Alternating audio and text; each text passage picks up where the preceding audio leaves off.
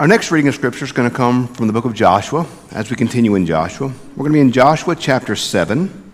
We're reading Joshua 7, 1 through 5, and then chapter 8, 30 through 35. But the Israelites broke faith in regard to the devoted things. Achan, son of Carmi, son of Zabrak, son of Zerah, of the tribe of Judah, took some of the devoted things, and the anger of the Lord burned against the Israelites. Joshua sent men from Jericho to Ai which is near Bethaven, east of Bethel, and said to them, Go up and spy out the land. And the men went up and spied out Ai. And they returned to Joshua and said, Not all the people need to go up. About two or three thousand men should go up and attack Ai. Since they are so few, do not, do not make the whole people toil up there. So about 3,000 of the people went up there, and they fled before the men of Ai. The men of Ai killed about 36 of them, chasing them from outside the gate as far as Shebariah, and killing them on the slope the hearts of the people melted and turned to water. Then continuing to chapter 8. Then Joshua built on Mount Ebal an altar to the Lord, the God of Israel, just as Moses, the servant of the Lord, had commanded the Israelites, as it was written in the book of the law of Moses an altar of un- unhewn stones on which no iron tool has been used. They offered on it burnt offerings to the Lord and sacrifice offerings of well being.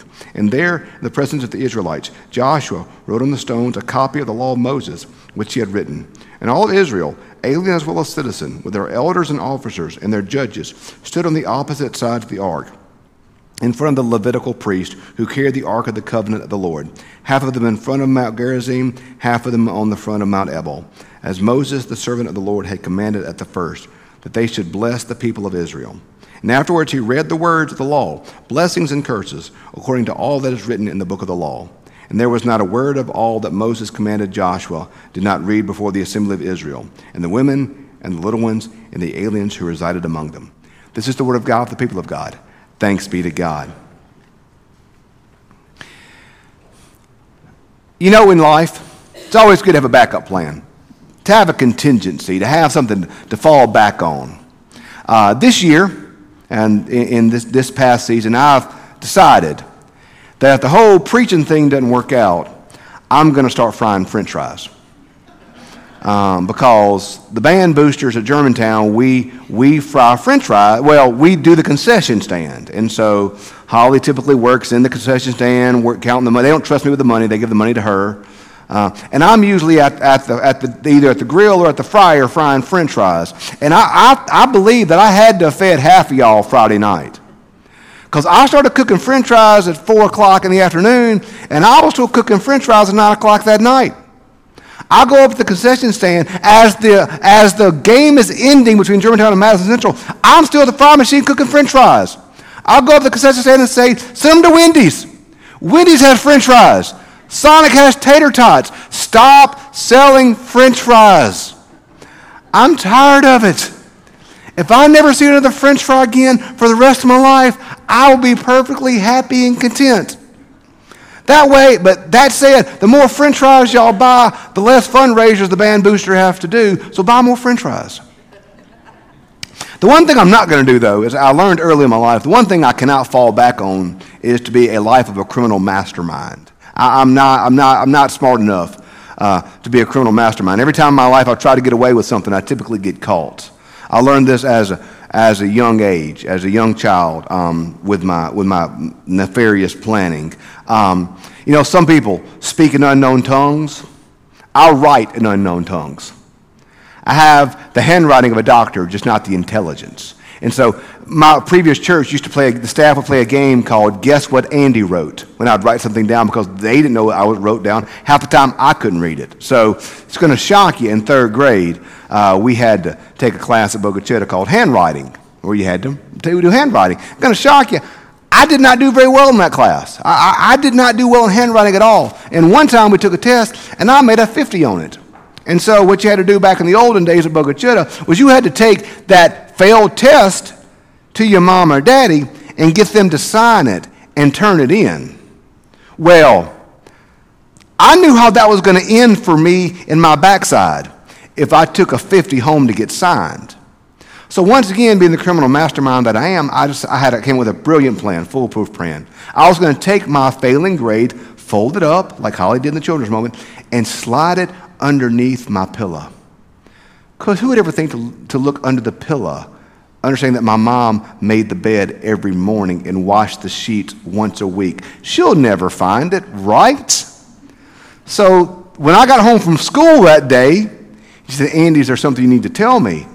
Once again, being the great criminal mastermind that I am, I said, No, Mom, there's nothing I need to tell you. And then she pulled it out.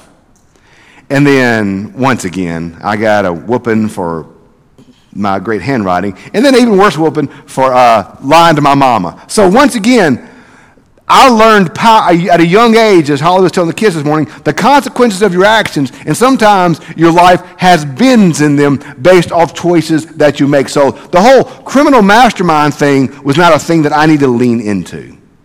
The reality is, though, in our life, we've all made mistakes. There's a great exercise, if you're familiar with the 12 step programs. The 12 step programs encourage folks in an AA and other groups like that to do what's called a moral inventory.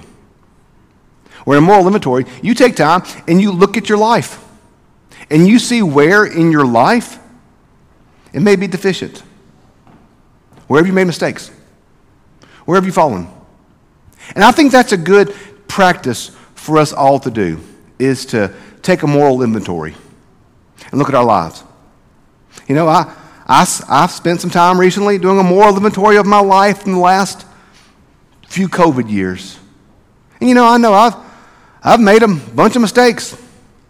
I've made the wrong columns and stuff. I've messed up on stuff. I've made mistakes. I have, I've even been, Tim, would you say even occasionally, I've been grumpy sometimes these last few years. Just a, just a smidge. Just a little bit grumpy, Holly, a little bit, a little bit of grumpiness and sometimes, just a smidge. Yeah. I look back and think, gosh, there's things I could have done better. There's things I shouldn't have said, things I shouldn't have done, mistakes that I've made. You know, that's healthy for us. It's healthy for us to do that. It's healthy for us to look at our life and understand the areas where we have messed up.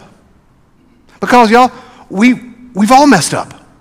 Every, every one of us has messed up. We are imperfect people. We have all made mistakes. And part of the, part of the things we got to realize as we think about our mistakes is the fact that we have to understand that admitting our mistakes, admitting our failures, doesn't mean we're terrible people. It means that we're, it means that we're human. It means that we're fallen. It means that we are the children of Adam and Eve. Everyone makes mistakes. And so what happens when we look at our lives, and we see our mistakes, there's typically one of two ways we can go with our mistakes that we make. First is this it's a form of defensiveness.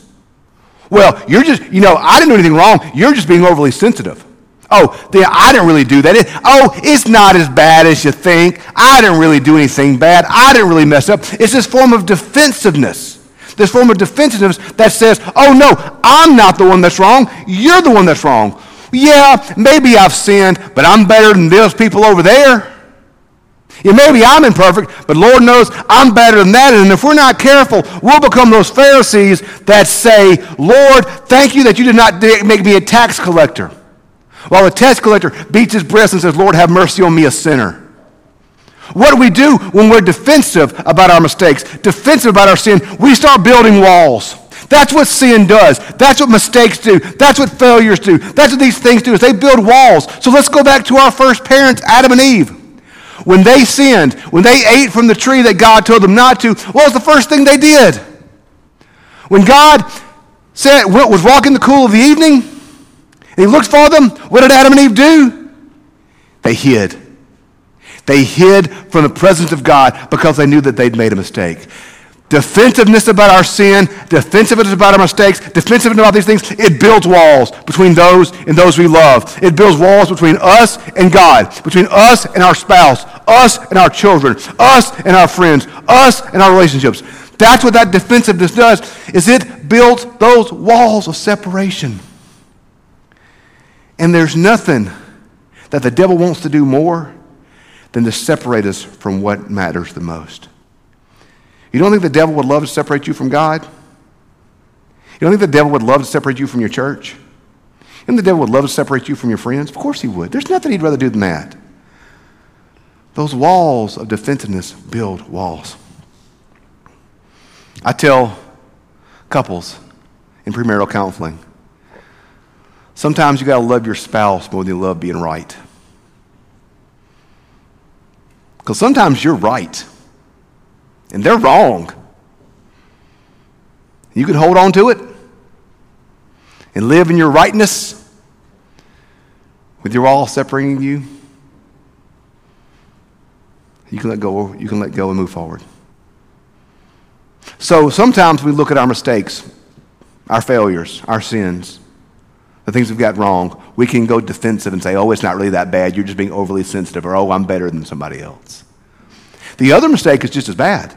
One mistake is, is, an, is an act of pride where you think you've got it all figured out and you're really not really that bad. The other is also kind of a sense of pride where you say this when you messed up Oh, I can't be forgiven. Oh, I've done too much. Oh, I've made too many mistakes. Oh, that sin is not forgivable. Oh, I've fallen too far. Oh, me. And once again, what happens in that form when you're saying you can't be forgiven, when you're saying you've done too much, when you say that your sin's too great, there's a great line by C.S. Lewis. C.S. Lewis says, When God has forgiven us and we cannot forgive ourselves, we have made ourselves a higher moral judge than God. If God has forgiven you, you can forgive yourself. But here's the thing to forgive yourself, to move on from the past, you, if we think we can't be forgiven, you know what we're doing? We're looking more at our sin than we're looking at the cross. To let go of the past, to let go of our mistakes, we've got to take our eyes off the sin that we've committed and place our eyes upon the cross, which forgave our sins. If we only focus on our sin, if we only focus on our past, if we only focus on what we've done, and we ignore the cross of Christ upon which Christ died to forgive us, then we'll never move forward. Yes, our sin is great, but our God's grace is greater. There's nothing greater than the grace of God. There's nothing greater than the love of God. There's nothing more powerful than the grace of God. No matter what you've ever done, your sin is not greater than the grace of Jesus Christ. It is not stronger than the cross. It is not more powerful than the resurrection. Sometimes we, need to let go of the past, we've got to take our eyes off of the mistakes of the past and focus our eyes upon the cross of Christ, which has forgiven those mistakes. So, the mistakes, one form is defensiveness, which builds walls. One form is the, the Eeyore Woe is me. Eeyore's my spirit animal sometimes. I love me some Eeyore. Woe is me. It's so bad. No, the grace of Christ is greater than even Eeyore. Because here's the thing we see in this text today, y'all. We look at this text. The Israelites blew it, y'all. Remember Jericho? Remember what Rahab said to, to, to the spies? Our hearts melt with wax. We hear what you've done, man. Israel, they were a buzzsaw. Uh, growing up in South Mississippi, there's always a football team that's so good that you're intimidated. That was South Pike where I grew up. Man, when you played South Pike growing up, South Pike had you down 14 nothing before the game started. They were so good. That was Israel. They were up 14 nothing before the game started. They were just running through folks. And then God said, Guys, don't do this. Do not take the devoted things that are for me. And what happened? They did it. And then what happened? They got whooped by Bogue Chitto. They went to Ai, small little town. So small, they got cocky. Like, oh, we got this. We're going to send the B team. We don't, we're not even going to play the starters. We're sending the B team to Ai. They're so bad, we're going to wipe them off the field without even putting up effort. They send their B team to Ai. And what happens? They got beat. Why? Because they'd made a mistake. They made a mistake. They had fallen. They had broken God's command. God said specifically, do not do this. And they did it. They failed because of it. So we go to chapter, chapter 8, where they renew the covenant. They'd asked for forgiveness, and God had forgiven them, and God had restored them. But before they could move forward to complete the conquest. They had to let go of the past. They had to let go of the past. They had to let go of the mistakes and the faults and the sins, the stuff they'd gotten wrong, the ways they'd failed. For them to move forward to complete the mission God had for them, they had to move past the past and let it go and move forward into the new thing God was calling them to, y'all. God has great things for our church. He has great things for each of us. Amazing things. And yeah, these last few years have been challenging and hard, but y'all, God's got something huge for us that we're on the verge of. And things may be different now, and things, things are going to keep picking up and going. We're, the past has no binding upon our future. The only thing that has a binding upon our future is the grace and the power of God. And sometimes we got to let go of the stuff, y'all. The mistakes we've made, the stuff we've got wrong, the failures, the inadequacies, all that stuff that's behind and move forward. What does the Bible say? Forgetting what is past, forgetting what's behind, I press forward to the goal in Christ Jesus. God has amazing things for us, things for our families, our individuals, our lives, our church. But we've got to sometimes say, but we've gotten it wrong. We've made mistakes. We've fallen. But God's grace is greater. Grace, grace, God's grace. Grace that will pardon and cleanse within. Grace, grace, God's grace. Grace that is greater than all of my sin. Israel messed up. They confessed. They moved forward to what God was calling them to. By God's grace, may we do the same. May we let go of the mistakes of the past, the things we messed up on, the inadequacies, the faults, the failures, and understand that God's grace is greater than all of that. Brennan Manning has a great quote in his book, The Ragamuffin Gospel, where he said this. He said, Very few of us think we're actually sinful, so very few of us actually believe we're forgiven. We live lives of pseudo guilt and pseudo bliss, never understanding the true forgiveness of God. Yeah, guys, I love you all. I love every one of y'all in this room. All you on TV, on internet as well. I do.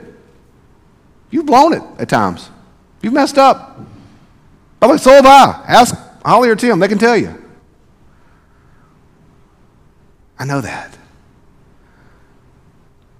But I understand that God's grace is greater than any failure, sin, or inadequacy I've ever had. And my greatest desire is to let go of the past and those things and move forward to the great, faithful future God has for me and God has for us. May we move forward together, letting go of the past, and move forward into God's amazing grace. Let's pray.